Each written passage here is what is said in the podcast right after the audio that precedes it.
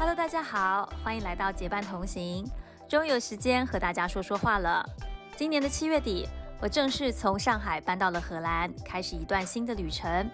很多人好奇为什么我会做这样的一个决定，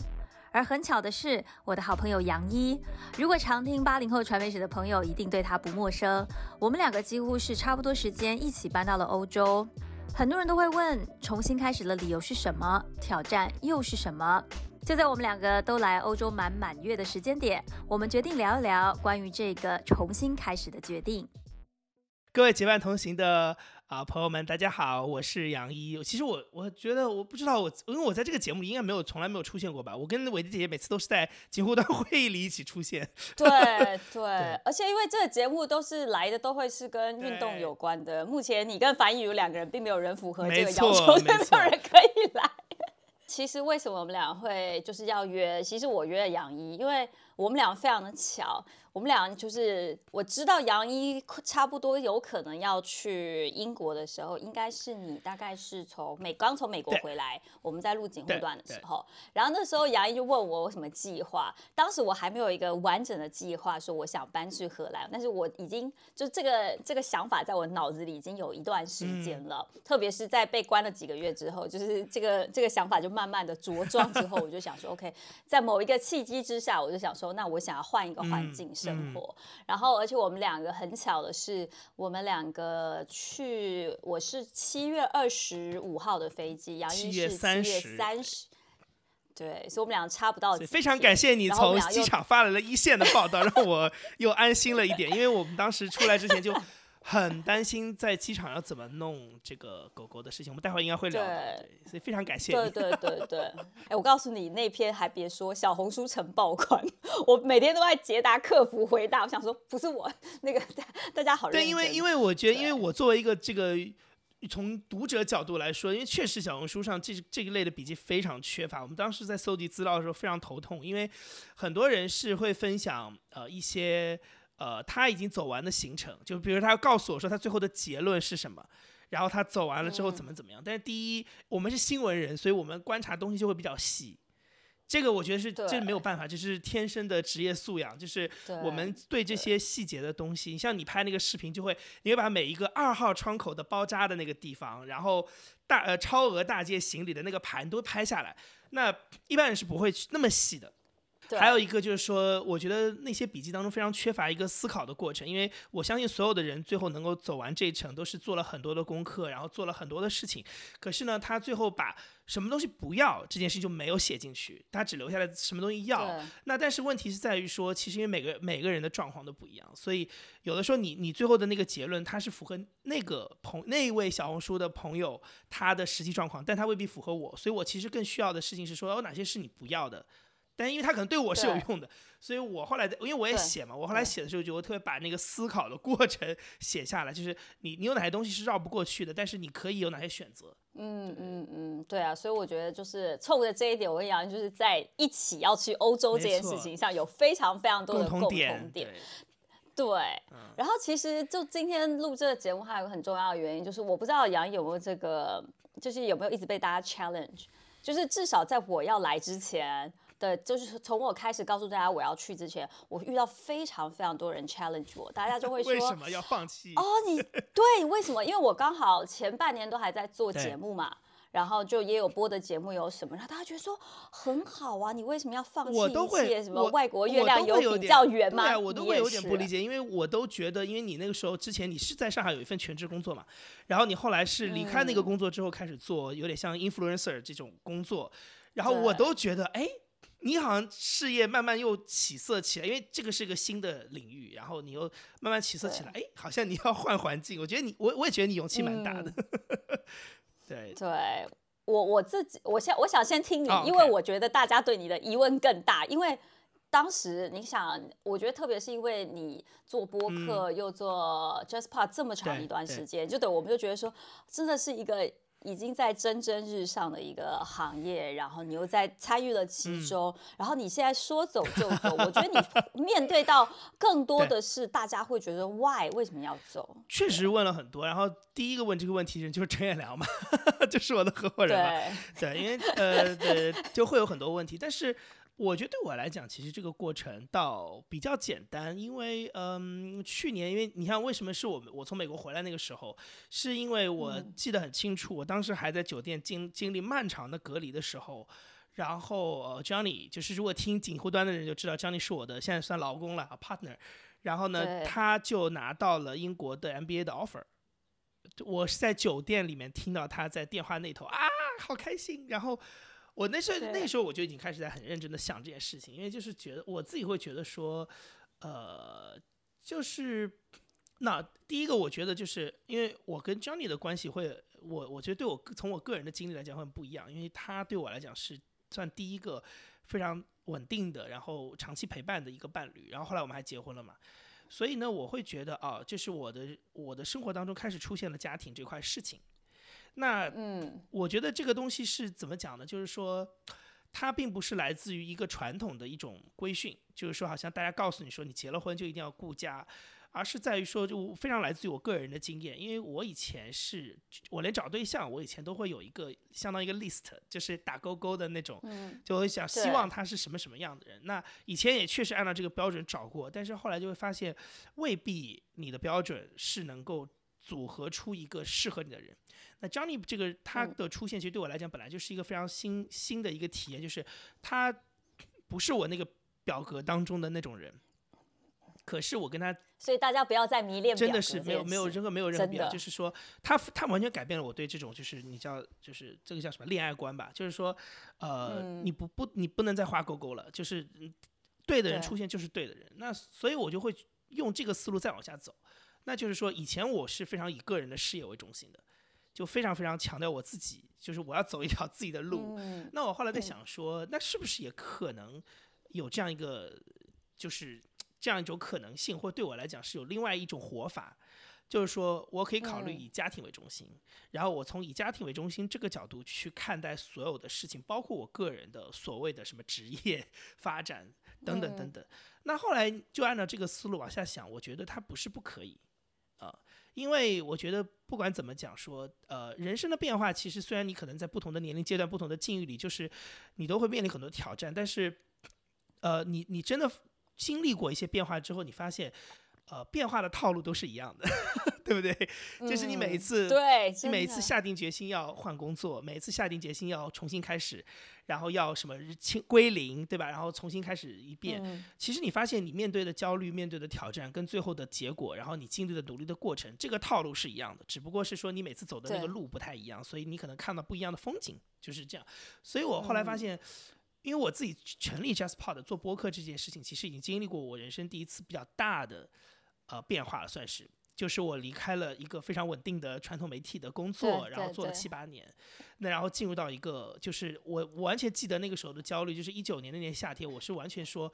啊，我要用什么活？因为我没有那么多的存款，然后我一下子工资就停掉了，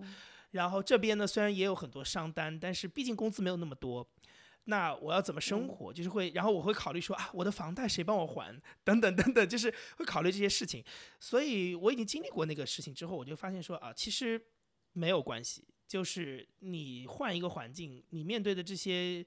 乱七八糟的压力都是一样的。那最终它都会有解决的方法，而且你也不知道最后那个解决方法是什么。所以就顺着这两条思路往下走，我就觉得 OK，那我可以做一个以家庭为中心的。人生发展的一个重新的变化的调整，以及我觉得我可以面对，就是它带来的压力和挑战。嗯，对，我觉得其实，在做这个决定的时候，其实我跟你非常像，我就是所有无论我在搬家搬去任何国家换任何工作，我都是以我自己为主。我就觉得是老娘想去哪就去哪里一个感，然后我也会觉得没有那一份信任感，觉得说哦，我们是一起去做这个决定，就是这个人他在不在你的身边去跟你做这样子的一个规划，我觉得可能就是没有到那信任感。可是在这一次让我自己搬来的时候，我也跟你有一个这样沟通，我想说为什么不行呢？而且我非常非常认同你刚刚说，就是你毕竟你已经是经历过很多呃改变，像我觉得我已经就是我都不知道，就我现在都很难给别人自我介绍，要要介绍什么 哦。后来我就会跟大家说，influence 就没有别人，我已经你的对，你换一个地方就是改变，从欧洲到香港再到上海，对，每一次换地方都是一个变化，对，嗯，对。然后我觉得就是因为你已经经过了很多很多次的一些改变，然后从零开始，所以我觉得你心里的那个抗压过程是你是有嗯接受度是比较高的。我随便说一个例子，我最近就是在看小红书，常常看到，因为刚好最近开学季嘛，我不知道你会不会刷到，就是每个人都在说什么什么开学第一天啊，什么想哭想家想有有有有，就是有非常多非常多大量这样子的文章，然后我就会想说，哦，对我其实是非常能够理解，当你。离开原本的环境，第一次就是你去玩，跟你去生活真的是两个世界。没错。然后当你去，我看到大家写的说什么哦，就是很想回家，当天就想什么什么，这就是什么生病啊，各式各样的时候，其实我就会想说。就是你现在可能会觉得很痛苦，但是你过了这么一次，就是你以后再遇到这件困难，你就会想说，哦，那我就有 SOP，我该怎么样去做，怎么样去面对。我们家我们家那位就是属于这种，就是他来，因为我可以给大家简单的讲讲我们这个这几天的一些经历啊，就是因为第一个是我们带狗来嘛，对吧？然后呢，那个旅程其实因为伟杰也经历过，它很复杂。就是说，他我们而且我比你还要后面一半程，就是你是到了荷兰就结束了。当然，你遇到了很多，对你比我再更曲折一点。我们后来是要从法国，很其实更折腾的行程是到了巴黎以后才开始，就是我们要坐火车、坐轮渡、坐车到 到伦敦来，也是一个见过世面的，真的是见过世面的孩子，没错。然后呃，我觉得那段行程呢是辛苦的，但是呢其实蛮好玩的，因为大家真的非常想旅行。嗯。然后，尤其 Johnny 他自己其实以前没有到欧洲来，也没有在法国，所以他其实还觉得蛮开心的。而且我们当时在 d e p a y 就是那个法国的小镇，遇到一个特别特别好的一个法会说英文的法国老太太，所以他在。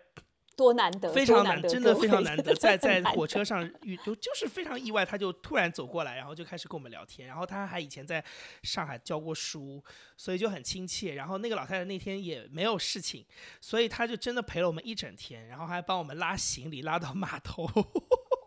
对，对，所以就所以那一程是呃体力上我觉得是辛苦的，但是人是开心的。可是到了伦敦之后，发现真正的挑战才开始，然后。呃，因为我我说实话，因为我们都是以前经常出差国际旅行的人，所以我我其实大概能预判到这件事情。就是说，当时在上海的时候呢，我就在想说，OK，那我到伦敦的第一晚、第二晚一定要住很舒服的酒店，因为大家都身心疲惫啊。然后呢，所以那两天我们都很开心。但后面因为我们在等入住，我现在住租的这个房子还要再等十天左右。那我我我跟 Johnny 就商量说，那我们可能要找一个便宜一点的地方。对，然后我们就在 Airbnb 上找的，真的找了一个很便宜的，真的很便宜哦，十天八千人民币哦，在伦敦的价，这真的很便宜了。但是环境就非常差，是一个地下室，嗯，然后又很潮，没有阳光，所以呢，他到那边住两天就崩溃了，就是有点像你刚才讲的那个小红书很多上面的人，就感觉很想家，他会不停的跟我讲说，我们为什么要在这边，我们为什么不能到上海？那对对对对，我们为什么不能留在上海？我在，而且因为你知道他。我觉得一般，嗯，我我相信很多听你的朋嗯听众，如果他是要留学生，会有很多感同身受的地方。比如说，他到英国来会发现物价非常高，伦敦的物价真的是，我觉得上海，嗯，或者是香港或者台北，真的算是非常 nice 的城市，是说你可以在那边吃到非常高级的、很贵很贵的食物。但是你也可以找到非常廉价的。其实，在上海虽然物价这么高，但是你还是可以找到那种就二十块人民币吃一套一个，对吧？一个套餐，然后能喂饱你的饭。伦敦是没有的，伦敦所有的饭都是都对十几磅、几十磅这样子。那呃，所以你像我们那时候还还没有厨房，也没有办法自己做饭的时候，你就会觉得这个成本太夸张了，真的是要吃土。心里会，心里真的是会怕的。我我必须说，就是那个心里会想说：天哪！我就算你可能有存款，你有作为心理准备，这些贵，但是那个贵，对，然后你就会发现说。而且因为刚去，你什么都要再新买，然后你心是会有点慌的。对我，我非常我现在就是因为我们那天开玩笑说带带娃来就是来吃土嘛，对对对对，我们说我们要要开一个小红书吃如何在欧洲吃土。所以我我前两天在写一篇文章，然后我就我的标题就叫 settle down 的滋味，然后我第一句话就说 settle down 的滋味是我有一天突忽然觉得自己吃饱了，好可怜哦，就是我。我我 你这几天这一个月对我我有一天，因为我们搬进来之后，可能第三第四天就开灶嘛，然后还请了一个朋友，就以前在上海就网上认识，但是在这边面基的朋友到家里来，所以呢他也做了点，我们也做了点，然后那天我终于觉得啊，我可以敞开吃，因为我可以就是有无限量的食物可以供，然后我那天睡觉的时候感觉我今天是饱的。哇塞，我觉得。我之前 对啊，因为我之前几天在那个地下室住的时候，每天出去，你想一每每天一出一一出去买个东西就这么的贵，然后我们只能是说啊，早饭午饭合在一起吃，然后午饭晚饭合在一起吃，每天吃两顿，然后吃的也都是那虽然是早午饭合在一起吃，可是那个饭量是早饭的量的。哦，然后然后然后下半天再吃一个像正餐一样的东西。所以就你要每天晚上睡觉都觉得啊挺饿的，但是呢，就是问题是因为我我们俩都反正就是一个是也经历过之前风控，另外一个就是他又是一个要健身的人，所以我们就当在这边，然后就是健身瘦身，杨一下巴都出来了，是杨 一下巴。所以后来就有一天忽然觉得吃饱了，就是晚上。再饿都有饭吃，然后就觉得 OK，就是 settle down。所以你经历过这个之后，我觉得回到刚才说的那个感觉，其实对 Johnny 来说是非常直观的。但因为我就会觉得说，呃，第一个是国外的这种生活成本也好怎么样，我自己虽然我没有在国外长期生活过，但是我是知道有有有感。第二件事情是，嗯，经历过很多人生的变化之后，你知道就是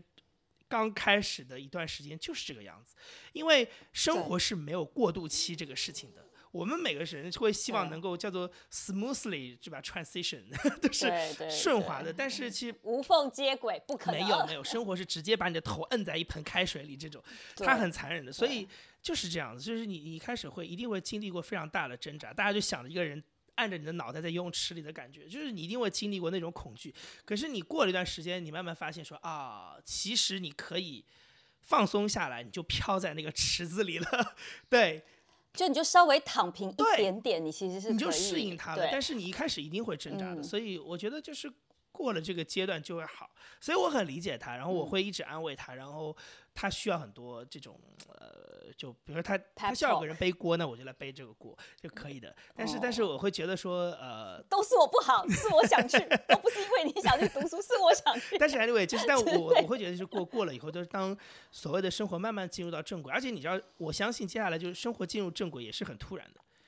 他也没有什么转换期，就是忽然有一天你就意识到啊，我的生活开始有一个固固定的轨迹。我我觉得我在这里是每天在正常生活，不是在漂泊了。嗯，对对对，我觉得其实呃，一第一个就会是当你们有一个自己的空间的时候，当你就是放东西放好，然后你开门进门，你可以知道你东西在哪，那个瞬间你就知道说哦，这里是家的这个概念。然后再来就是我自己。的感想是，如果你有一天，比如说，我记得你如果可能在这里做梦，或是你的想法开始是用你，比如说我可能开始用英文去思考的时候，就会说，哦，你的你其实你的脑子已经开始转了。我觉得那会是一个比较，然后还有另外一个就是建建立自己的 routine。就是建立自己一个生活的习惯，因为我们其实在上海的时候，我们今天我们俩还在说，他就说啊，我要去，就杨怡说，哦，那我先去把狗遛了。我说没关系，我们俩现在都不 赶时间，我们并没有要掐班掐点，说我要几分几秒一定要开始做。而且我早上一般，我本来早上一般那那段还会去买个早饭，或者是可能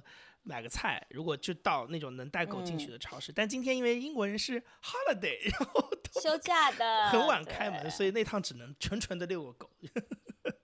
对，狗非常开心，说：“哎，不用买菜这样子。”对，所以我觉得就是像我就会强迫自己建立一些自己的 routine，比如说就是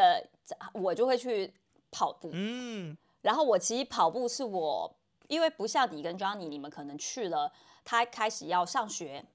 就说他开很快，他就会开始有新的一些朋友，学校啊，同学他会有，但我是没有，所以因为我的工作本来也是我自己跟其他人接，所以我就会强迫自己说，我要先去认识一个一个，我要进入某一个圈子。那跑步又是我很容易的，我就每你我大家一定无法想象我怎么样跑步。我家去跑步的集合点，踩单车要八公里。然后我踩了八公里，再去跑八公里，再骑八公里回家。天哪！就是呈现一个，就我来的前前三周，我想说我是参加了瘦身减肥营吗？而且你本来就已经很瘦了，就就倒也没有到很瘦，但是突然间就是有一天，我突然想说。妈呀，我下巴好尖哦！发生什么事？当然这两周就恢复了，就是慢慢生活进入正轨之后就不再有这件事。但就前几天的时候，你就会发现说，哇，我真的瘦瘦下来了那个感觉。所以我就觉得是，就是可能刚开始就是在听的观众，如果你们是刚刚搬来，我觉得前面三个礼拜到一个月是最痛苦的。然后因为你因为你的安全网不在了，我觉得在上海，就是虽然我也是新搬去上海，两年之前新搬去上海，可是你 pick up 是快的，因为这个语言是你熟悉的，你问人或什么，你只要开通了微信支付、支付宝，你是可以活的，而且它的迅速程度是让你。无法，就是你就觉得哎无痛，就是你只要能够有个收件的地方，你上网能够做所有事情都能够完成，然后你就会觉得说你很快就融入。但是真的来到欧洲，哇，真的不是，你开银行要等，你开手机要等，你没有这个没有那个，你不能做 A B C D，就是有非常非常多。那再加上一定得像比如说我们的房子，我们现在还是还没有，我们要再过几天才搬到自己的房子，我们有厨房，但是。它也不像自己做饭那么方便，然后你可能也叫不了，你可以叫外卖，但是你肉疼嘛，对，然后买菜提的很重，再也没有盒马那种哦，半个小时之后 door to door 在门口，我觉得这个方便度就是。在某一个瞬间的时候，你我可以理解，Johnny 就是那种，Why？我为什么要放弃上海这么舒服的居住环境？但是我自己觉得，我们在英国是一样的，因为呃，英国比如说它你需要开一大堆的各种银行账户、保险乱七八糟的，然后呢，它都是要等一封封信，然后也很慢。然后呢，你去这个客服，第一呢，很很多的这个客服人员啊，第一个是你要等。超级长时间，然后呢，客服人员的英文你还听不懂。我到现在你知道，因为都是印度人打进去想 what 啥什么？我我我到我到我到这里来，然后这样你说，我的天哪，你这样你怎么活？就是我我所有的电话接起来都会懵，就是真的是完全懵，因为太陌生了那套东西。而且因为我原来很多时候听英文是因为你跟别人面对面交流有语境嘛，你有上下文嘛，所以你你就算听不懂你可以猜。哇，那个一上来完全是就是。你从来不完全不不知道的一个话题，什么电信公司打电你问你一些什么事情，然后什么煤气公司的客服跟你聊天，就是你都不知道他在问什么，你连猜都猜不到，所以然后你还听不懂那个口音，就其实会有一点挣扎。但是后来你慢慢会发现说，我觉得生活的节奏是这个样子。我们原来在上海有点太快了，对，就过于便捷，太快了。但是你知道，其实我我这两天其实我有时候自己在做瞎想的时候，我就在想说。我我在某一个程度其实也是另一边的人，就是我在享受盒马、享受外卖的好处的同时，其实我也站在也站在那些小哥的那一面，因为我也是一个乙方，对不对？当你早上一睁眼起来啊七八点钟，然后客户的消息你就要回，下午你要陪他开两三个小时的会，晚上为了这个项目还要工作到十二点、一点、两点的时候，嗯，然后你就知道说，OK，这些时间的辛苦。是我为了那个对面的人的方便所提供的牺牲，所以我们每一个人其实都在这个环环，就是这个这个巡回当中、轮回当中。就是说，你当你在国内叫外卖、叫这些上门买菜方便的时候，其实你自己也在辛苦的为另外一个循环在提供同样的服务。所以我后来想想说，这个东西的好处是在于大家都慢，那我这我也有理由可以慢下来。还有，而且我觉得，就是你在买买东西这件事情上的时候，你就想说，我们为什么要这么的赶时间？嗯，是因为我们没有那个时间。所以，当我不需要去为别人赶时间的时候，其实所有这些时间都是我自己的，我是可以去掌握。说我今天我想要达到什么样的效果？我今天想要去多远的地方？对，所以我觉得是有一个 mindset 的感觉。然后，而且我就会觉得说啊，我终于有时间是可以停下来看一下。我觉得不是说只是看你所在的这个环境，其实也是看一下你自己，你你你你到底过去做了些。我我这几天就会常常在想说，哇，我其实刚来的时候也很焦虑啊，因为就是手上还有一些可能呃合作啊什么之类，然后你就想说，哎，那接下来该怎么办呢？你这么又贵，什么有的没的。但我后来想说，就是我要沉下心来，我才能够去做一些我自己喜欢而且是 sustainable 的内容，因为我觉得。比如说我在上海，我做非常多跑步相关的内容，然后刚好一年过去，因为刚好现在是我们开放之后有一年多，我开始已经开始自己在在工作的时候，然后我就突然想到说，如果今年我还在上海，我可能，难道这些所有的活动我都要再跑一轮吗？就比如说你就会讲说，哦，那我就是重复的在做一样的事情。可是这件事情可能现在它不会带给我快乐。那我现在来了一个新的环境，我想要成，我想要的是去感受在这里给我的冲击，然后希望它能给我一些 feedback 是我可以，比如说呃给别人一些意见，或者是说呃让也别人也能够知道说哦，其实没有这么困难。就比如说我们俩现在在聊的时候，我们会聊很痛苦搬来的一些点，但我们也会告诉大家，有些是真的你很难被取代的。的那种开心跟快乐，因为我记得我那时候出来之前，我有一次跟陈远良聊天，然后我们还聊到说，我们都发现很多，因为去年其实就有很多的这种中文的意见表达人，就是会搬到海外来，欧洲、美国，然后我就说，我们都我发现好像他们就出来之后，表达欲会变得更旺盛。然后我们当时还在想各种各样猜测各种各样理由，我那时候还很命，我就说啊，会不会是因为他们很难融入啊？会不会是因为他们到那边就很无聊，就会对，然后呢 就很想要，那你又没有实际的人可以聊嘛？那你就直接去网上聊。但我后来到这边，我发现其实我觉得是我有另外一个理解，我的理解是在于说，我这两天的确会感觉到，就是当你整个人节奏慢下来以后，呃。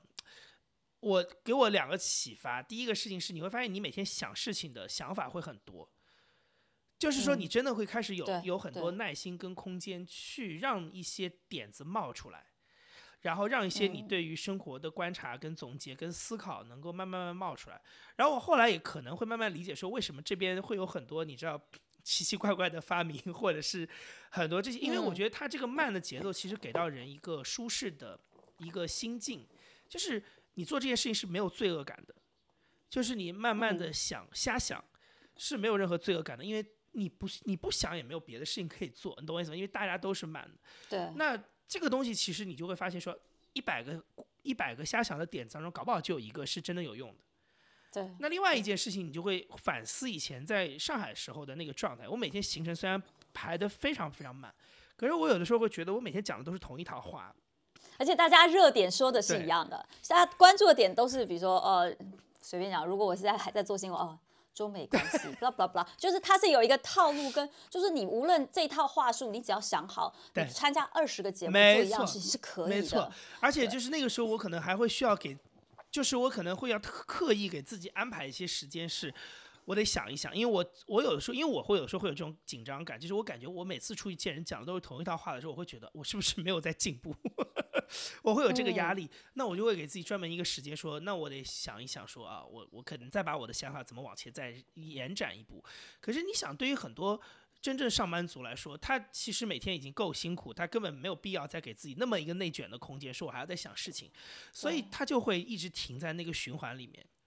所以我觉得快有快的。便利，但是也有它的不好。那慢也有它的不方便，因为我确实也觉得这边很多生活在这里的华人不断的 complain 这里的效率低，各方面我觉得确实也是事实。可是它也可以给你提供另外一个空间，就是你也可以慢，因为大家也不会来指责你的慢，嗯，因为大家都是慢的。就是你快也没有用，对，也可以这么说。反过来就就你快没有用，你就说哦，我好急着要什么，sorry，对，就是大家也都跟你一样。然后，然后，然后反过来是，如果说比如说我回邮件回的比较积极。可能对对方来说，哎，也可能是一个压力，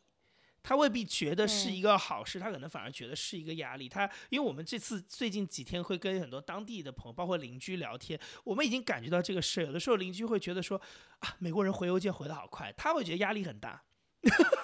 对，所以我会觉得天哪，大家连邮件都感受到压力。对，他会他会觉得说啊，他他会把它当个事，就印象很深，说啊，他们回邮件回的超级快，而且好像不管白天黑夜都在都可以回。那我就会觉得说，OK，那其实会换另外一个事情是说，你把事情推得很急，其实对别人那个慢节奏的人来讲，也不是一个特别好的事情。所以我们都用同一个节奏嘛，这个就没有问题嘛。对，你要想象一下，如果让他们来用微信。就是朋，就是那个群组，我觉得他们应该会马上原地爆炸，真的 会原地爆炸。对，然后我我就发现，我因为我来了这边之后，有的群我退了，然后有的群我静音，因为跟我没有什么关系了。然后我就会发现，我每天生活真的很安静，就是我也是非常安静。就我每天只因为我们的时差关系，我每天只有早上起床那一波会看到很多消息，之后一整天都没有什么微信。就很开心。对，我也是。我就是早上，比如说我可能八点起来，然后到呃呃八点到我的，反正就是到呃中国大概是晚上六七点之后，你的收的东西就少了。所以我通常就是在大家下午的，就是中国下午的时间段，我在工作啊，我在干嘛，我在联系什么什么，然后再来这些时间就是我的了，我就可以哦，下午去买个菜，跑个步，骑个车，然后看看书，然后什么什么之类的，然后我就会觉得哇，我多了好多。虽然我觉得我一直也是有个非常有自己时间的人，可是这个时间是有时候是偷来的，但现在这个时间是完全是自己的。我觉得那个感受是不一样。是的，是的，是的，就是，嗯，真的可以慢下来活吧，就是这种感觉。哎，但是你知道，永远你要事情永远有 A B 面，B B B 面就是啊，你也是我们我们真的很无聊，我们没有什么事情做，对不对？对，就确实也是。可是我。对，就是，可是我好喜欢这样的无聊。我喜欢这样的无聊的原因在于，我不知道大家有没有那个感受，因为我非常爱做饭。嗯。然后，然后我在做饭的时候，当然，因为你以前可能河马挑啊，什么什么什么之类的，你其实是没有，你没有人的温度。没错。你在买菜的时候你是没有人，我当然现在你去超市，当然你这边去超市买的时候，你还是可以摸得到菜。或者是看得到，你还看到跟你一样在买明天要做菜的人，对，没错。然后你开始会看说，哦，这个在打折或什么什么之类，你开始自己心里会有一个对于生活的一个不同的观察。然后如果说像我们这边有非常多那种 farmers market，就周末的时候，你真正可以看到人家从自己农产品出来东西，对，然后你就想说，好新鲜呢。当你真的自己去挑出来的东西，跟你在河马上点点点点点。做看出来，或者是预制菜或者什么，你去把它做出来的时候，其实你，我觉得你可以更能够感觉到这个你所住的地方季节的变化，没错，是不一样的。你讲这个事情我很有感触，因为呃，我到英国之后，我最大的一个感觉是，他我一下子回到二零一二一三年那个时候我在上海的状态，那个时候我正好是刚刚去电视台工作，有开始有稳定的收入，然后外面租了房子，所以我开始过自己的那个 routine，就开始慢慢建立起来，就从学校的节奏变成工作的节奏。然后我就记得，因为那个时候大家可以回忆一下，那时候还没有那么多微方便的支付宝、微信乱七八糟的东西，或者他对于生活的侵入还没有那么多的时候。然后比如说我我交个电费、交个水费，我要跑到旁边的便利店，那已经是很方便了，在当时已经是很方便，你在旁边便利店就可以买。然后呢，你要买个东西，就我会记得那个时候我会有一整天的一个行程，不是去很忙碌的见人或者什么什么，就是办一件一件事情。可能去这个地方交个这个钱，去那个地方买个那个东西，然后可能去某一个地方就专门可能修个眼镜架什么之类的。然后呢，那一整天下来是这样的一个行程。我后来发现，到了一四一五年之后，这种行程就没了，因为你交费全部网上可以做，然后很多事情都可以网上做。然后你除了是非去不可的，比如说什么医院之类的以外，其他东西就是尽量能网上都可以网上的时候，然后你发现是方便了。可是我现在到英国之后，发现他又回到原来那个状态。我买个买个肉蛋奶要去超市，买个指甲剪要去旁边的药妆店，然后去办个对，然后去开个手机户要去门店，你就发现哦，我一下子有一种回到十年前的，哎，真的十年前，对，回到十年前的感觉是，啊，其实我们以前生活就是这个样子的。但是我会觉得那个是一种另外一种温度。就现在其实很多，比如说我们在小红书上看，可能上海很多年轻人们的。对于生活的温度的感知是在安福路，是在武康路，对，是在这些地方。然后他，但是他可能对于那种我们传统定义上就是生计，就 living 的那个生活的温度是感觉不到的，因为那个温度是非常是手机屏幕的温度。对，但是我觉得到这边来，我就重新回到说啊，我每天要为我每天吃饱饭、穿吃饱穿暖，然后这个对，然后这些东西去。呃，有一个温度的感觉，然后我会觉得，哇，这个东西很难得。我现在还在我还没有想清楚它到底是什么，但我只是觉得，哦，这东西挺难得的，因为我曾经有过，然后陌生了，然后它现在又回来。所以你刚才讲说你看到货架上的东西，然后你就看，我太有那个感觉了，因为我觉得我我已经很久没有这么买过东西了，因为我以前在，因为我又是男生嘛，你看男生购物就非常的目标目标性很明确，就是往上挑好，对对，去那边可能一个鞋试一下，吃那个码合适就直接买了。然后也不会去比，也不会怎么样。那更更不要说菜场这种东西，就是对我来讲太陌生了。就是很多很多年以前才会去超市里买这些乱七八糟东西。但我到这边来，就是你真的就是每天去看这些东西，然后鸡蛋都有好多种，小颗大颗的。对，你要蛋黄大一点的，还对对对对。然后然后说本土的、进口的，然后呃便宜的、贵的，然后你就要不停的去看，不停的算。然后我现在就是每一次就去买一种不同的鸡蛋，看看哪种比较好。嗯。就你会觉得哦。挺有意思的，就非常不一样的一种生活体验。对，而且我觉得是你在这个过程当中，其实我觉得买就是我们刚刚说你去某一个地方做什么做什么做什么，当然目的是。你去完成某一件你当天设定的目标，但更重要是你中间的过程，因你会因为你必须要走出去做这些事情，而去看到不同的风景。你会比如说你你你可能走去哦，我们去去逛逛也好，你可能会看出商圈的不同。比如说我现在住的这个某一个商某往这边走一点，它可能是日本人非常多，韩国人非常多，你就可以从它的这个市街区的变化，还有它超市给你呈现出来感感受到。哦，这里更多的是这样的移民，然后你换一个超市，它可能是更多印度的移民，对对对对对，你就可以从这里边，你才可以观察到你周边环境的多元性。没错没错，而且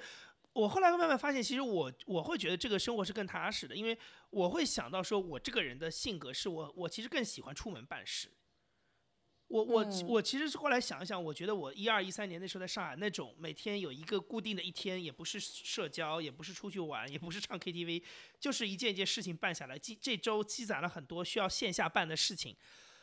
我觉得那个是让我觉得开心的，因为它有一种很小小的成就感，你懂我意思吗？它不像你的手机随便点两下，那个感觉就是你是菜就到了，那个不一样。我觉得那个是你有很明确的一个感觉啊，我今天把这些事情都完成了。我会觉得我现在在这边这个感觉又找回来，但是我并不觉得这个感觉是让人讨厌的，因为它要麻烦，你要出门，而且你知道伦敦要不停的下雨。我今天今天还好一点哦，我昨天呃出门的时候就是忽然遇到了一阵雨，然后我跟 Johnny 在街上走又没有办法躲，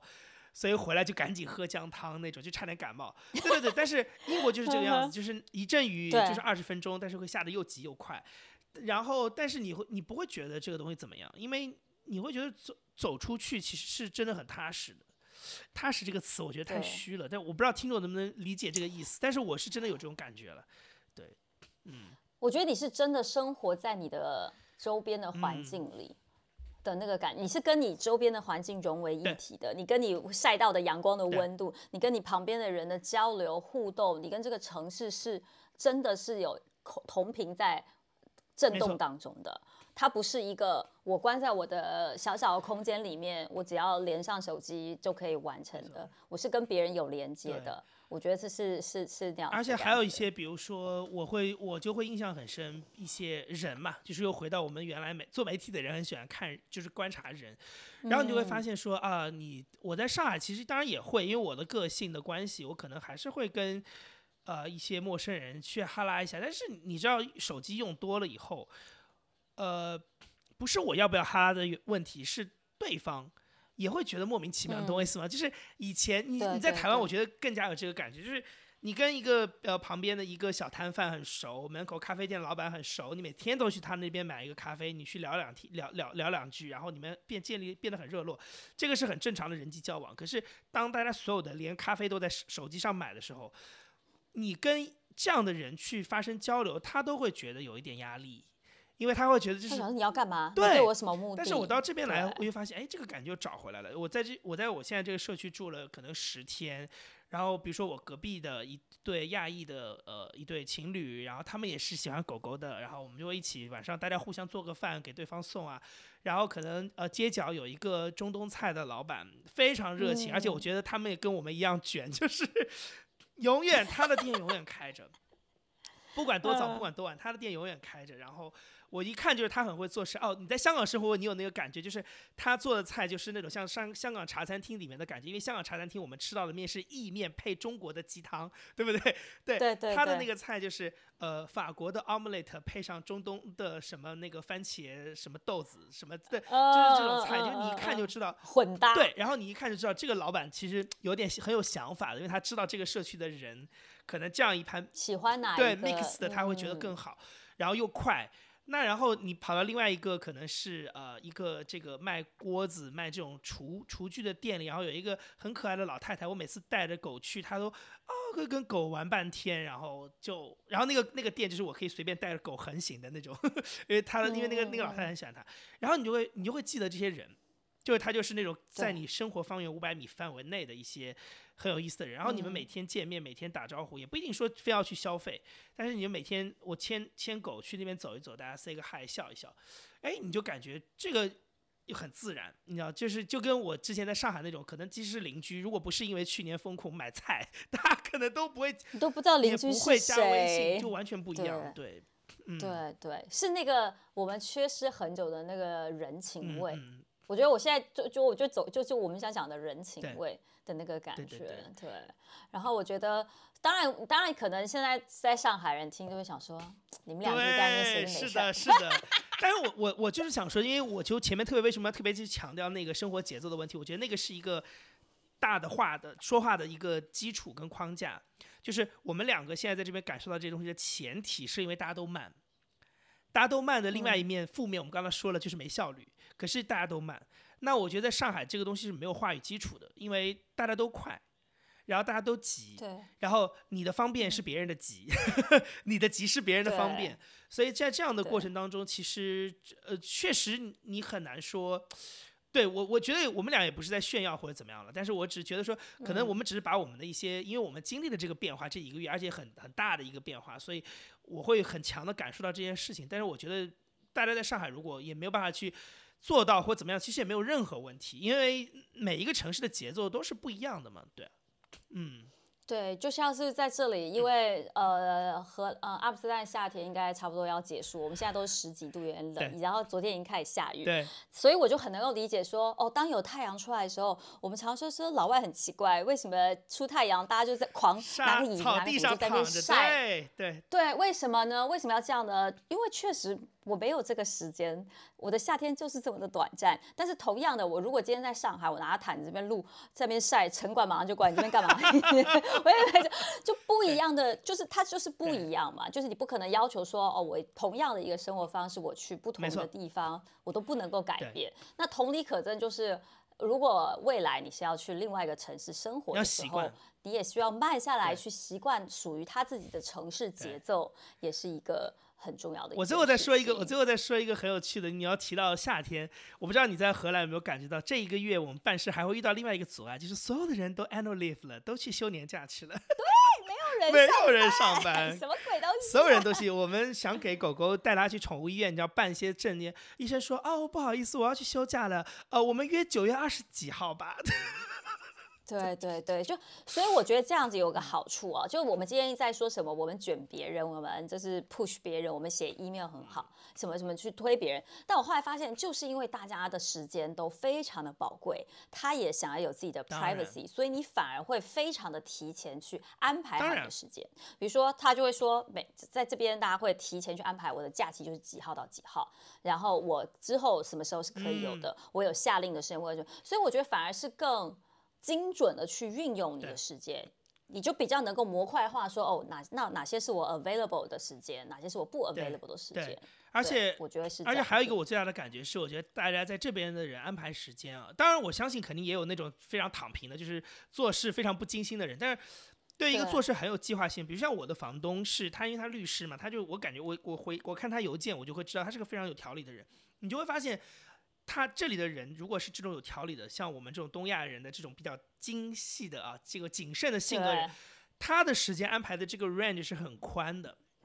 他的一个是他的一个计划是按照可能按年去算的。那我觉得这个是一个很好的事情，因为你会发现你的时间可以被充分的、合理的利用，而且他也不会让你出现说，因为我要赶 deadline，所以我要卷自己，然后然后就几天不睡觉赶一个活，弄得自己非常憔悴，然后活的质量可能还没有那么好。这边其实他就慢慢的，我我我上来就 set 好，我这个事情就是六个月，我根本没有想让他六天做出来，就是六个月，你也得接受这是六个月。但是问题是，我如果是一个谨谨慎的人，我这六个月给你做出来的东西就是充分的，然后有计划的，然后质量很好的，然后我们大家可以在当中有商有量的，而不是说我给你赶一个东西，把我也拼死，把我也卷死，把你也卷死 的这种。对，嗯，他就会，你就会觉得他其实活怎么说呢？就是时间的这个。这个这个跨度变更变更大了，我觉得，嗯，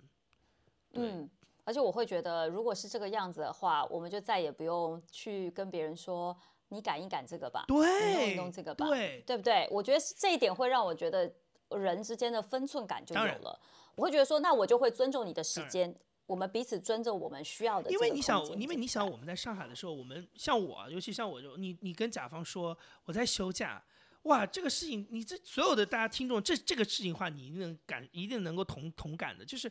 共情，就是你绝对不能不可能说这句话，说我在休假，我不回你的消息。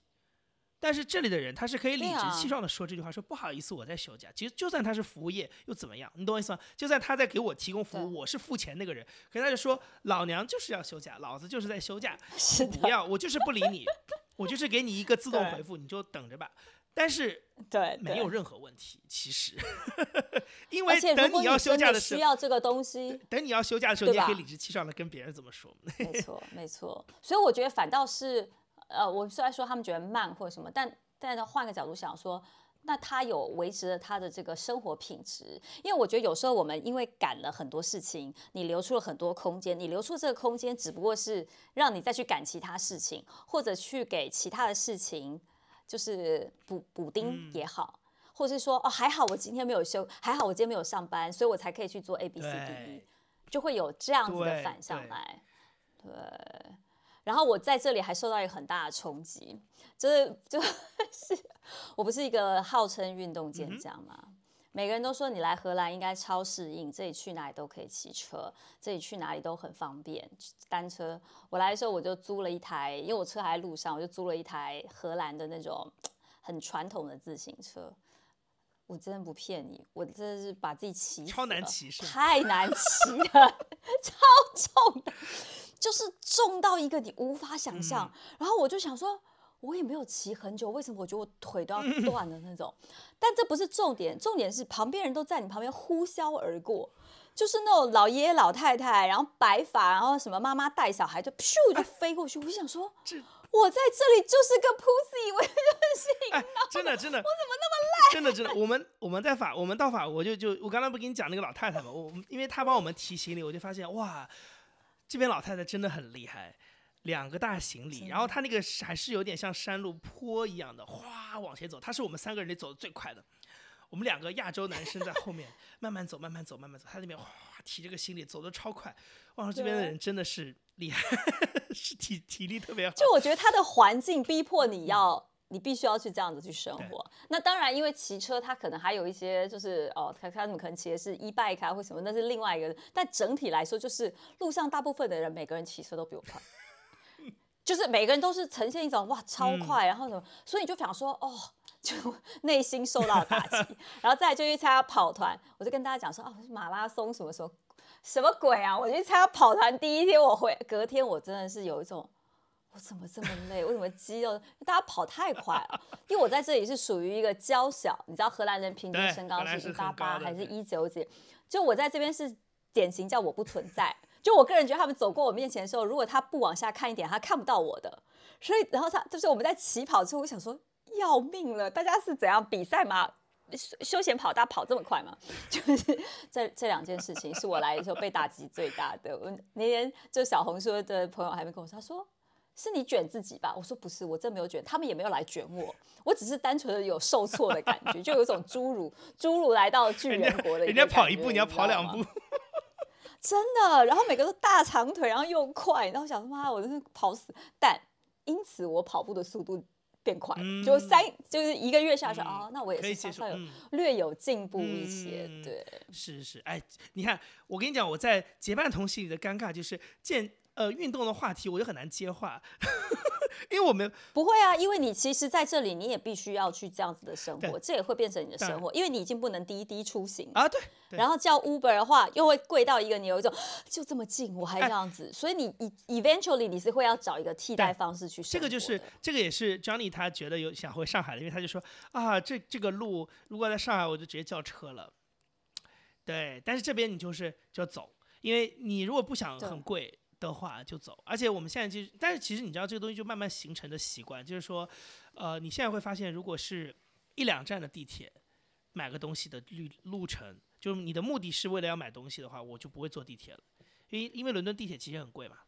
然后对，然后我就走，但你会发现走长了也还好，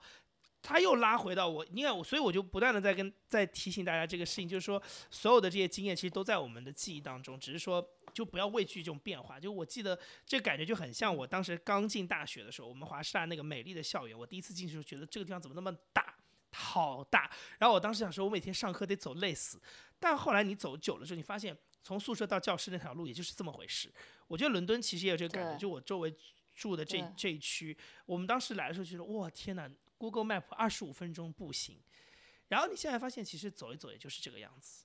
因为你差对啊，而且二十五分钟就觉得很近的，你现在会觉得说。很近啊，半个小时就到了，对啊，对啊，因为你有那个时间。对，而且你会发现啊，就是你周围都是熟的啊，这个地方转过去是个这个店，然后转过去是那个公园。你当你周围的风景都变得是熟悉的时候，你就不会觉得很久嘛，你就觉得啊，很快的就到这个点，这个点，这个点就走到了，就这样，然后又省钱。对。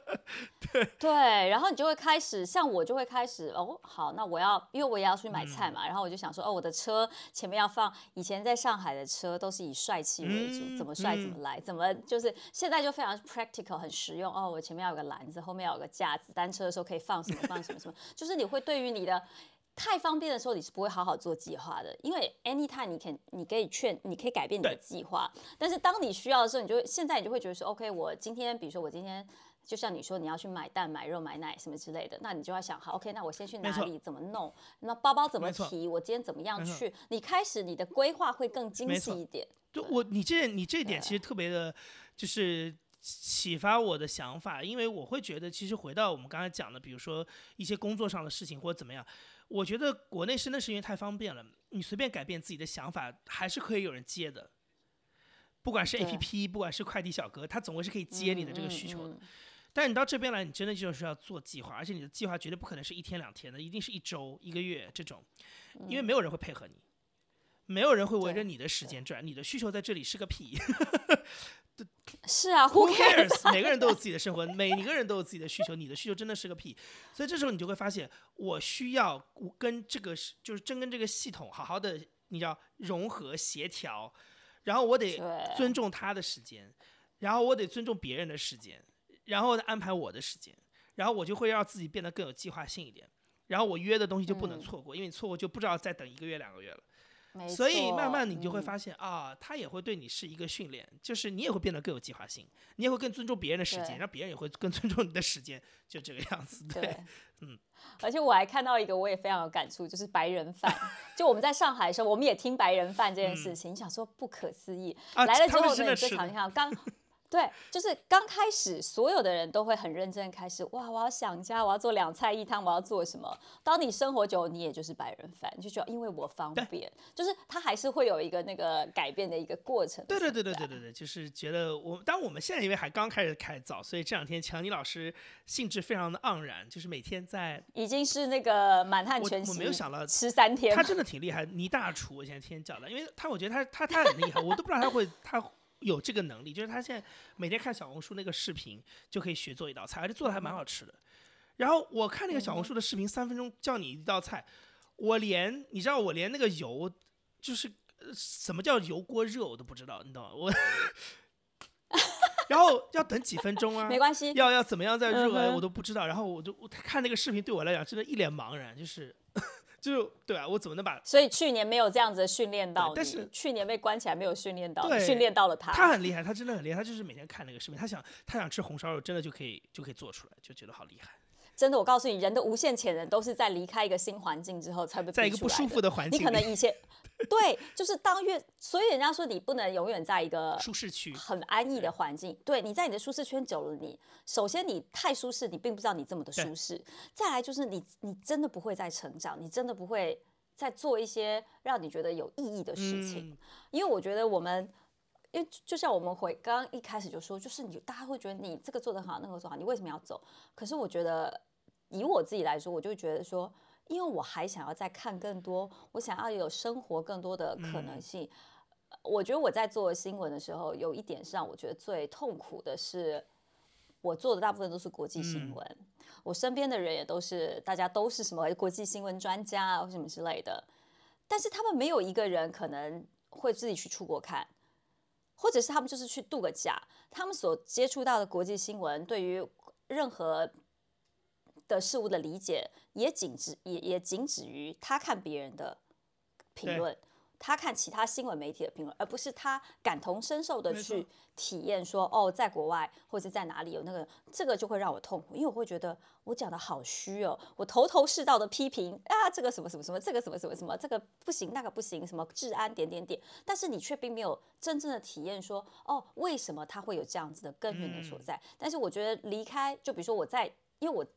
读研究生的时候是在欧洲读，我住了三年。然后我现在再回来看的时候，我就会觉得，哦，有些的改变，有些是没有改变的。从我读书到现在，有些事情的改变是超过我预想之外的。那还有些的改变，可能就是，比如说我刚刚说单车这件事，这个电动车在欧洲非常的疯狂，其实是跟中国有关系的，啊，也跟很多的，就是你会发现说，对我们所谓的这些全球化跟国际化，你必须站在一个更宏宏观的视野去看，你才能够感受到它的这个波动。那这个就会是让我觉得说，是的，我想要。换一换环境去做的感觉，嗯。然后呢，我们来聊一下我们的宠物。今天就是要来聊一下我们的宠物，就是我要先听一下杨一这个过程有多艰巨，再带你们家可爱的小朋友来。对，因为我们家这个狗狗是两岁嘛，然后一个雪纳瑞，然后呢，它呃，它很小就来我们家了，四个月就来我们家，所以它基本上是呃。我觉得他是，就是他他他自己，我觉得如果他有记忆的话，就是他是可能有从意识开始就是这个家里的一份子，这种感觉。所以以前上海那个房子，他就是他是真的会把它当家，所以我们那个时候可以不遛它。我跟你讲过很多次，我可以我们可以不遛狗的，因为对，我们只要给它，它可以自己去厕所，对，它可以去厕所。然后呢，它等于跟我们一样，其实跟我们是一样的，就是它小小的年纪，然后从七月份到八月份两个月，要快速的经历各种环境的变化。然后我现在感觉他还蛮适应的，我对我觉得他比我们要适，而且大家聊天叫他都已经改用英文了，哎，真的真的，Hello，对对对对对对对是，我觉得他还蛮适应的，就是说，呃，我们那个时候其实最最最担心他的一段是他在飞机上的十四个小时，因为他胆子很小，然后呢，他我记得他在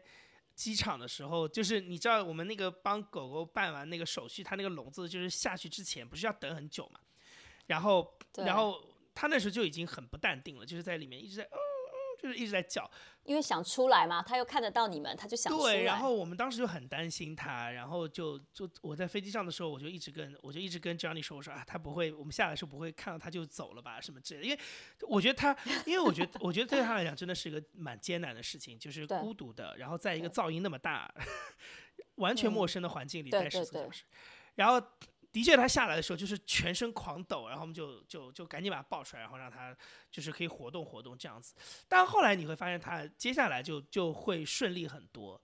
就是他，嗯，我们作为人是觉得非常折腾的一个行程，我觉得他过来还挺开心的。然后呢，到了这边来以后呢，啊，对我就把这个行程大概讲一讲。我们我刚才讲大概流程嘛，对不对？对对对，你要说一下你们有多折腾这件事情。然后我们其实是走了这一程之后呢，就发现说啊，我们其实是运气很很幸运的。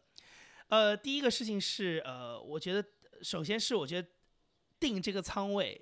这些东西就已经很，我们就已经觉得运气非常好。我们到了轮渡之后，发现我们那个轮渡上只有三个放狗狗的 cage。哦，天哪，太幸运了。对，然后我们当时是改机票嘛，因为后来我们的签证的那个时间的问题，我们改机票，它的检疫是呃七天还是十天，我忘了。然后猫是更短。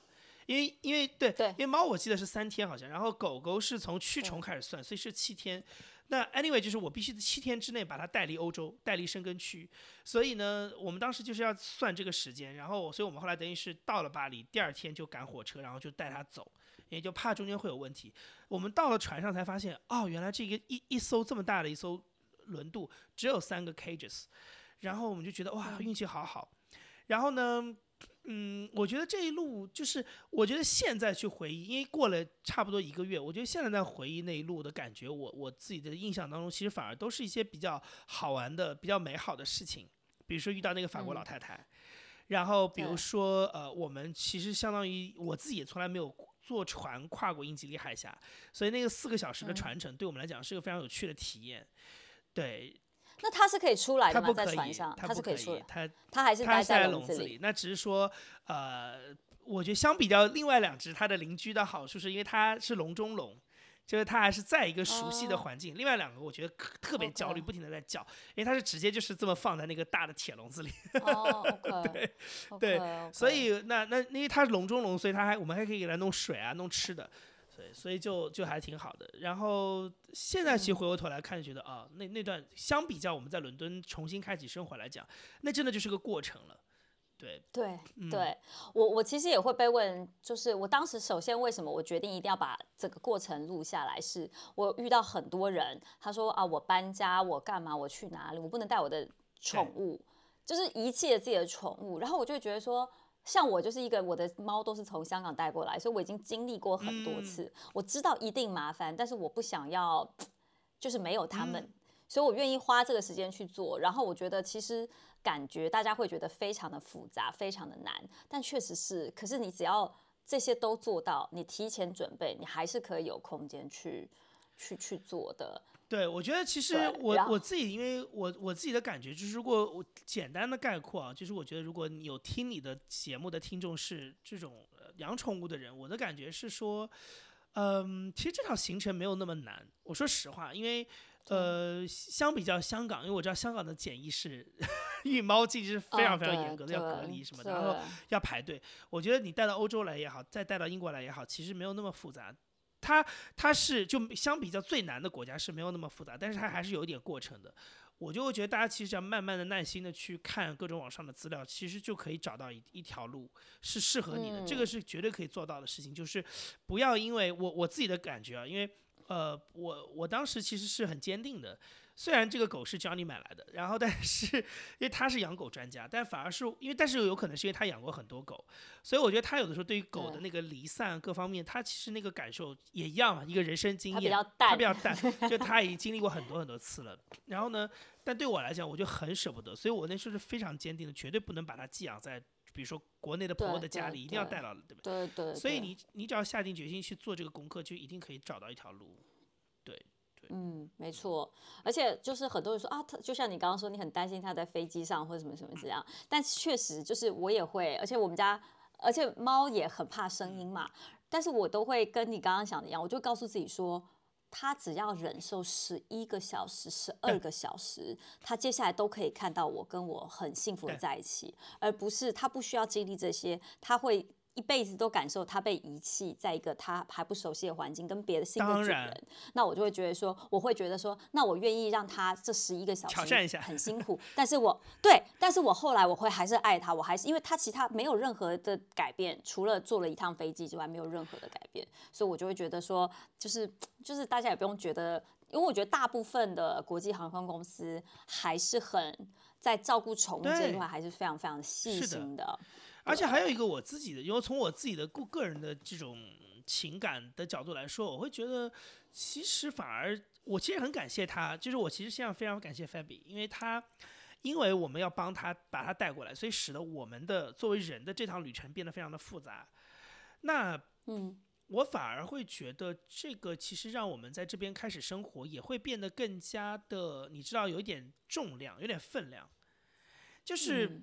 就有种革命情感，我们经历了这么多，就我觉得我们我们三个，就我们一家三个，其实都因为这件事情变得更拧、更团结。然后另外就是你会觉得你重启一个生活也没有那么的简单，就是你真的有一种没有退路的感觉。以前我们我我在上海的时候跟 Johnny 开开玩笑说没有退路，那是开玩笑。现在的没有退路是。很具体的，我就跟他说：“你还想再从法国那个半山上再退回去吗？就拖着那么你要再来拖着那么多行李再退回去吗？你要再让你的狗狗经受十四个小时的考验吗？就是它变得非常的物，就是非常具体。就是说，我们所谓的这种生活的变化，或者说所谓的没有退路这个词，它变成一个非常具体的事情。那我觉得是因为我们来的很艰难，就来的很有分量。”对对对，他他跟你直接飞十十十四个小时，直接飞到西斯罗，然后排队排两个小时过关，我觉得是不一样的，完全完全不同的，就是那个感觉是让你觉得啊，你来的也很轻松，所以你你再回去也很轻松。那现在的话是你来的也很难，那你回去的时候你要想一想，对不对？有可能也会很难，所以你要不要再经历一次这样子，就会你就会觉得对于很多这种你要呃这种就它就跟其实跟我们前面半场聊的是一样，就是它会让你的生活变得没有。不会因为便利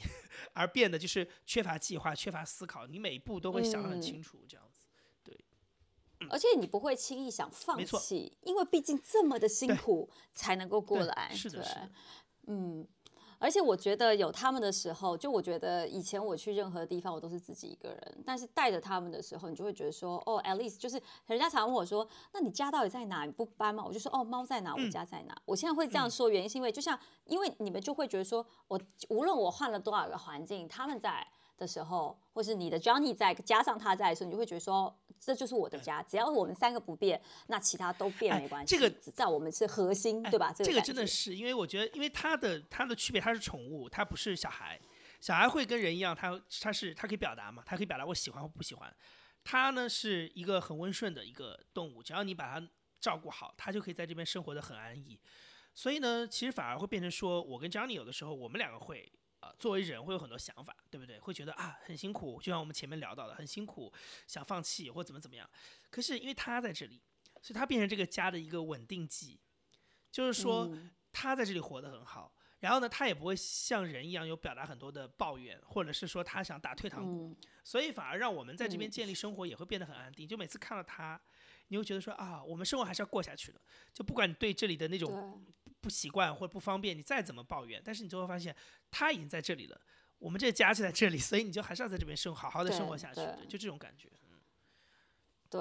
而且我不知道，就是可能因为杨毅是知道我们家猫的那个独立旅程，可能听众不大知道。如果是没有看小红书，不知道我们家猫干了什么。对，就是简单来说，就是我们带了五只猫，两只带上了客舱，然后其中一只呢，在飞机快要。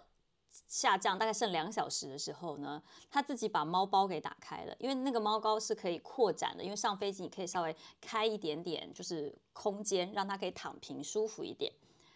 他不知道怎么样，但我觉得猫可能都有这个，他就把猫包打开了，他就自己走出去了。但是因为飞机很暗，因为还是暗灯的嘛，所以我基本上我也不知道他出去了。直到我前面的女士按了服务铃，然后叫空服员说。我想问一下，我们这个班级有猫？我也听不懂，因为他讲荷兰文，但是我就听到那个荷兰语的猫，就是跟德语有点像，我就惊醒，你知道，我真的是睡梦惊醒，我想猫怎么了？猫猫，然后服务员就跟他说：“哦，对我们飞机上有两只猫，他们在笼子里面待着。”然后我就低头一看。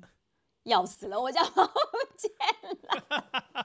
我跟你说，那个瞬间，你真的心脏都停了。而且这是一台非常大的飞机，然后就看到有一个人在地上开，就是找猫什么的。然后呢，但肯定是找不到嘛，因为太黑了，而且他也，我觉得猫，因为它出来，它突然发现不是它熟悉，它也找不回来你在哪里，它也不知道自己去哪，就开始躲。然后我就开始做机舱广播。就开始中英文，就他们做英文跟荷兰，我就开始中文，因为还有一半是那个跟我们要从上海飞，请对，请大家帮我找猫啊，什么什么什么之类，但真的就找不到，等到我们到下飞机也都没找到，然后。荷兰航空就说：“那不行，我们还是要得让你们下飞机，因为我们飞机机组人员都要走，然后我们还要消毒，因为这台飞机明天就要去南非了，所以我们必须要把它送回去清洁点点点。然后我真的，我觉得我心脏都 停了，太能感受。然后我就真的，然后你，然后你下来的时候，你就想说，我已经坐十几个小时，也你自己也累，然后你去，你又要跟他们说我的猫在飞机上不见了，然后他们就什么？这就因为很很少发生这种事情。”然后他就说，我也没有帮不帮不到你，然后那你只能留你的电话，你的干嘛？然后我们再再通知你。然后我还打回台湾，我说，哎，不行，台湾荷兰航空，我就说，啊不不，打打打回上海的荷兰航空，我说，你我们猫在那边，他说，那你可以再通知机场，因为没有人有这个经历，所以没有人知道到底最后应该是谁有一个责任归属去找到这只猫。然后我真的就是，然后等了隔天吧。隔天我就再继续打客服啊什么之类，就再跟他们联系说啊，我昨天有没有猫啊什么什么，如果有任何的最新情况再通知我。因为那个飞机是隔天十点多就飞去南非，然后呢，到了晚上的时候，我就终于接到电话，他们就说啊，猫在飞机上被找到了，它在那个放那个毛毯的地方，它自己找睡毛毯的地方去睡了。然后呢，那他们也就所以他们就再帮我带回来。所以他其实从头到尾没有离开过飞机，可是你真的就是那个过程，你就会想说吓死我花了这么多钱把你弄来，然后我第一天就把你搞掉，什么东西？对，现在我觉得现在我们大家都是当好玩的故事来听，那我我能想象你那一天，哇，真的是非常揪心。真的，因为就想说完了，他会不会他而且很很冷，我们到荷兰那几天都下雨，都十几度，飞机又很冷，他也他也没有出过国，然后他也不懂，然后你就想说他到底会卡在飞机的哪里？你就想说那个就有恐怖片，什么飞机上有蛇，飞机上有恐怖分子什么，就你就把所有的可怕的电影场景都想一遍，就觉得天啊，太可怕了。But anyway，就是最后就是航空公司真的很好，帮我找到猫，然后我们就一家团圆，然后可以开心的生活。所以我就觉得哇，就像你说的，这个旅程是非常非常有重量的，你是很难对很难去。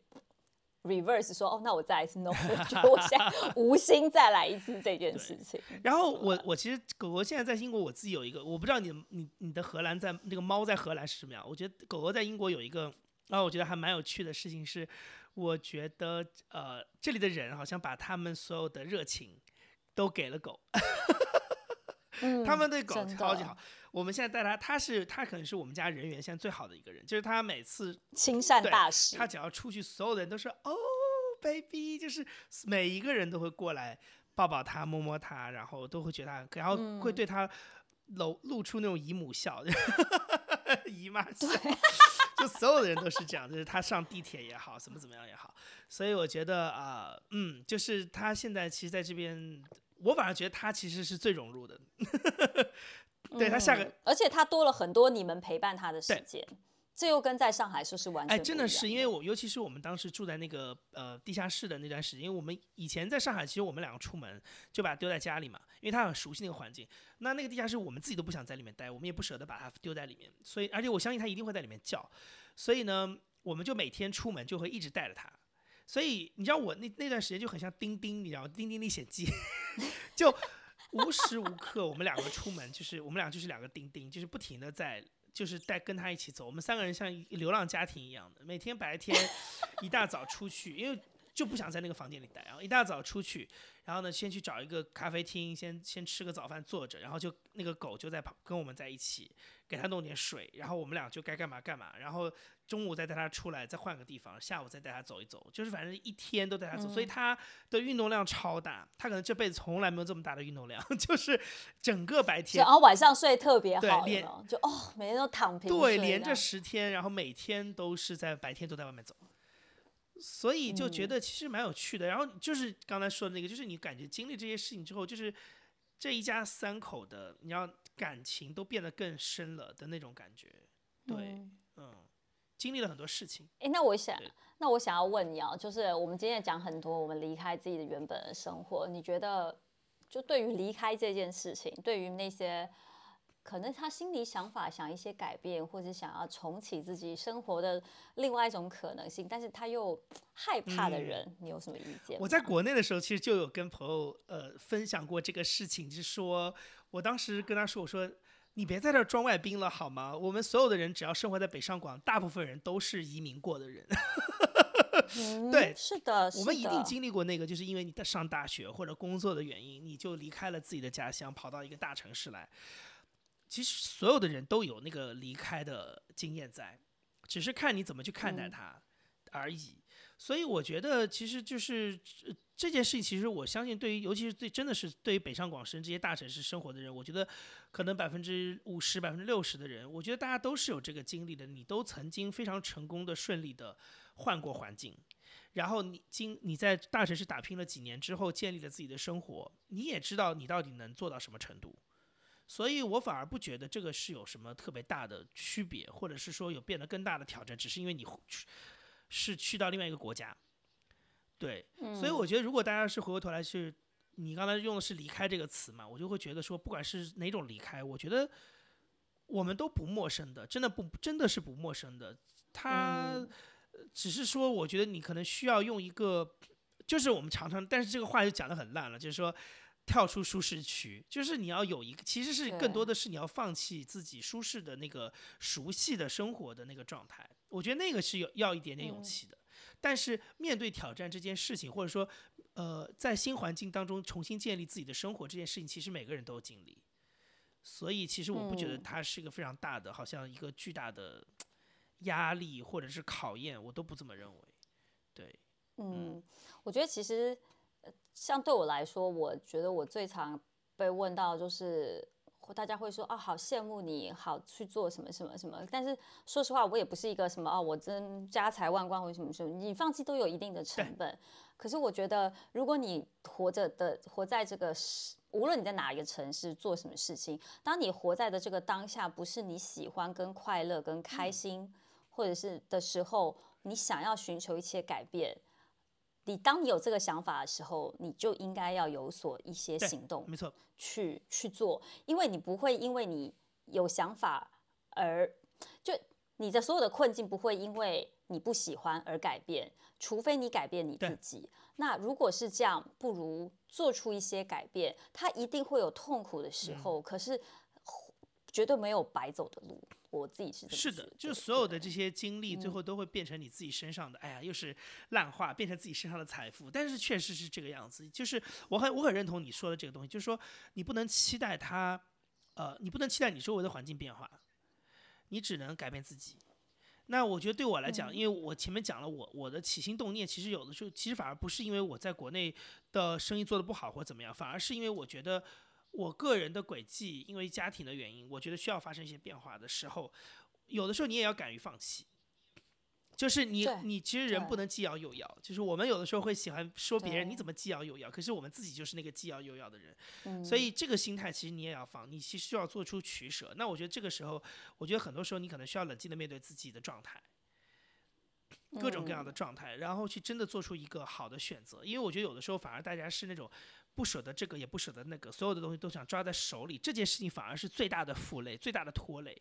它是真正拖着你不能往前走的那个原因。对，对，你要能够放下一些东西，你才可以得到更多的东西。对，是的，而且那个东西一定是你现在没想过的，真的，一定是你现在真的，我真是，你知道 Johnny 很，Johnny 之前很很很喜欢算命嘛，因为现在大家都年轻人都在国内都很喜欢算。你知道他，他，他，因为他是一个很很想要找到一个目标感的人，就他希望目标非常明确，所以呢，他就很希望说能够通过不不管星盘或怎么样，就能够算出来一个东西，是让他能够明确目标的。那我其实是没有这么大压力，我我也跟他一起算，但是我的感觉就是啊，我大概知道是什么样子就好了。然后，但是他就希望有明确，但是你知道最后啊，我觉得我发现，哎，玄学这个事情也很有意思，就是他会发现他算了好多不同的流派之后，给他的结论是一样的。就是第一，第一就是你在英国一定能很快的找到工作，但是有多快，有多快有多顺不知道，就是没有人会给你一个准确答案，你一定能很顺的找到工作。第二，你的工作一定跟沟通相关，而且是很强的、很强的沟通。第三，一定是你现在没有想过的工作，就都不是你现在想到的事情。我给你讲，我当时后来就觉得说，哇，这个事情很妙，因为他并没有把那个路给你规划好，他需要你主观做一些事情的。就是那个这个这个，其实啊，从我的角度来说，这个这个答案已经非常明确，而且是不断的算都是这个答案的话，它已经很明确了。那问题是在于说，就是 go for it。对，问题是你要往前迈这一步，你往前迈了这一步，这就是相当于上天给你的这张彩票，你才能兑现。你连买都不去买它，你怎么可能去兑现？所以我觉得，其实现在大家很多时候不是说缺一张彩票，很多时候是缺乏那个买彩票的动力。你不愿意，没错，你就去买一张彩票嘛。待会来跟 Johnny 聊一下那个，算一下，你要不 就跟他聊一下。还有什么想要跟我们分享的吗？我觉得差不多诶，因为我自己的感觉，我现在在这边，嗯。一个月的，真的是差不多一个月的时间，我觉得就是还在慢慢的熟悉，慢慢的建立自己的生活，慢慢建立自己生活的秩序。然后我觉得，而且我相信 Johnny 一定会比我建立的更快，因为他马上开学了之后，他就会开始有一个他的 routine 了。但是我对，但是我是没有的，所以我觉得我可能需要更多的时间。所以我现在其实反而最近都会再去跟别人很多时间是在跟这边的很多朋友聊天，然后去参加一些 networking 的活动，去认识一些意想不到的人。之类的吧，就是去，我觉得也不能叫它融入，我觉得这只是说给自己一些可能性，啊，因为毕竟还是从零开始嘛，你还是需要一样的，就是虽然那个命是他的算，但是我觉得对我来讲是一样启发，就是你你你并不一定是过去熟悉的那个事业在这边的延续，有可能你是开启一个新的事业是更合适你的，但是那是什么？那肯定不是我现在每天在家里，